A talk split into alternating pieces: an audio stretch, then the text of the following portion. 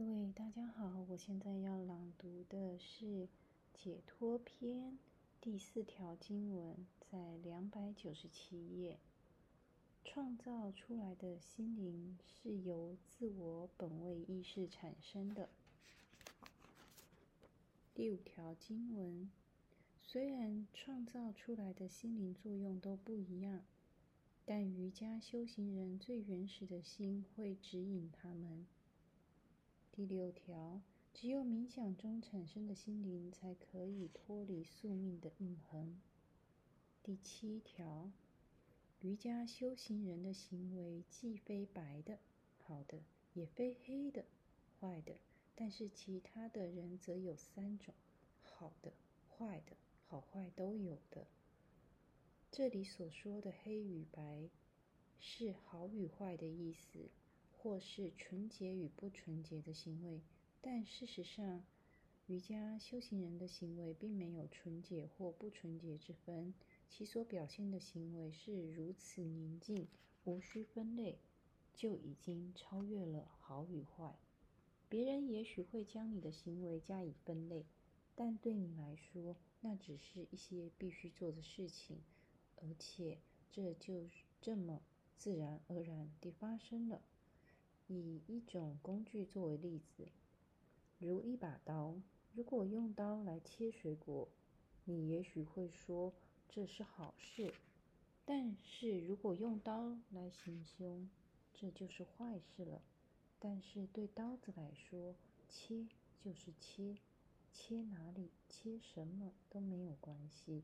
使用这把刀的人可能会面对好与坏的分别。修行瑜伽修行之人，则超越了这双重标准。无论如何，对一个普通的人来说，其行为分为三种：好的、坏的、好坏都有的。某种行为的一部分也许是好的，另一部分也许是坏的。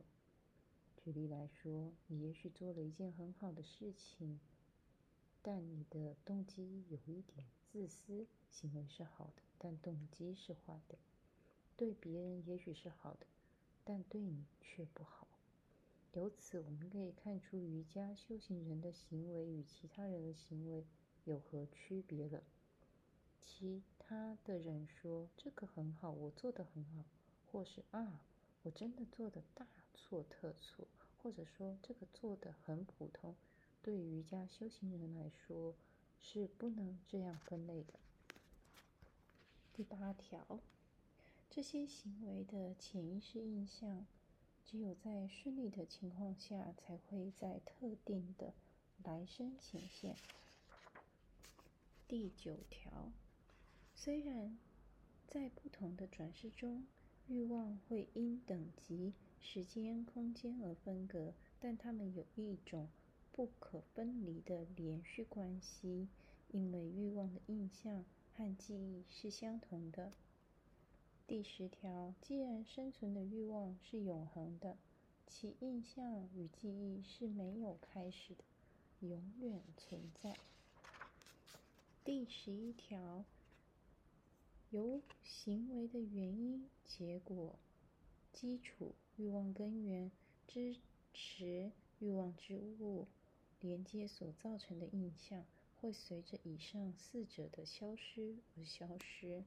第十二条，过去与未来存于事物的真实形象中，因其特质的差异而显现出来。第十三条，不论可显现出来的，或是精微看不见的，都属于本性的特质。第十四条，事物的。真实性取决于本性特质间的转换。第十五条，由于不同心灵的差异，对同一个事物的认知也会不一样。第十六条，一个事物的存在，并非依据单一的心灵，否则当心灵没有理解它时，事物会变成什么样呢？第十七条。一个事物是否被认知，要看心灵是否被它上了色彩。第十八条，真实自我是永恒不变的，它永远知道心灵是否改变，因此它是心灵的主宰。巴坦加里在这里说到心灵的变化，心灵不断的改变，是因为那是自然的趋势，是本性中会改变的一部分。我们的智慧只能让心灵平静一会儿，因此我们的目的不仅是保持心灵的宁静，而是要超越心灵，认知那个永保平静的自我。真实自我是心灵的主宰。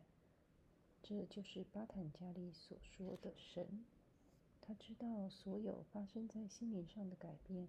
如果他也会改变，他怎么能认知到这些改变？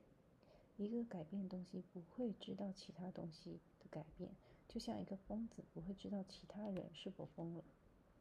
由于真实的自我不会变，所以永远知道心灵会改变的天性。今天的朗读就到此结束，谢谢。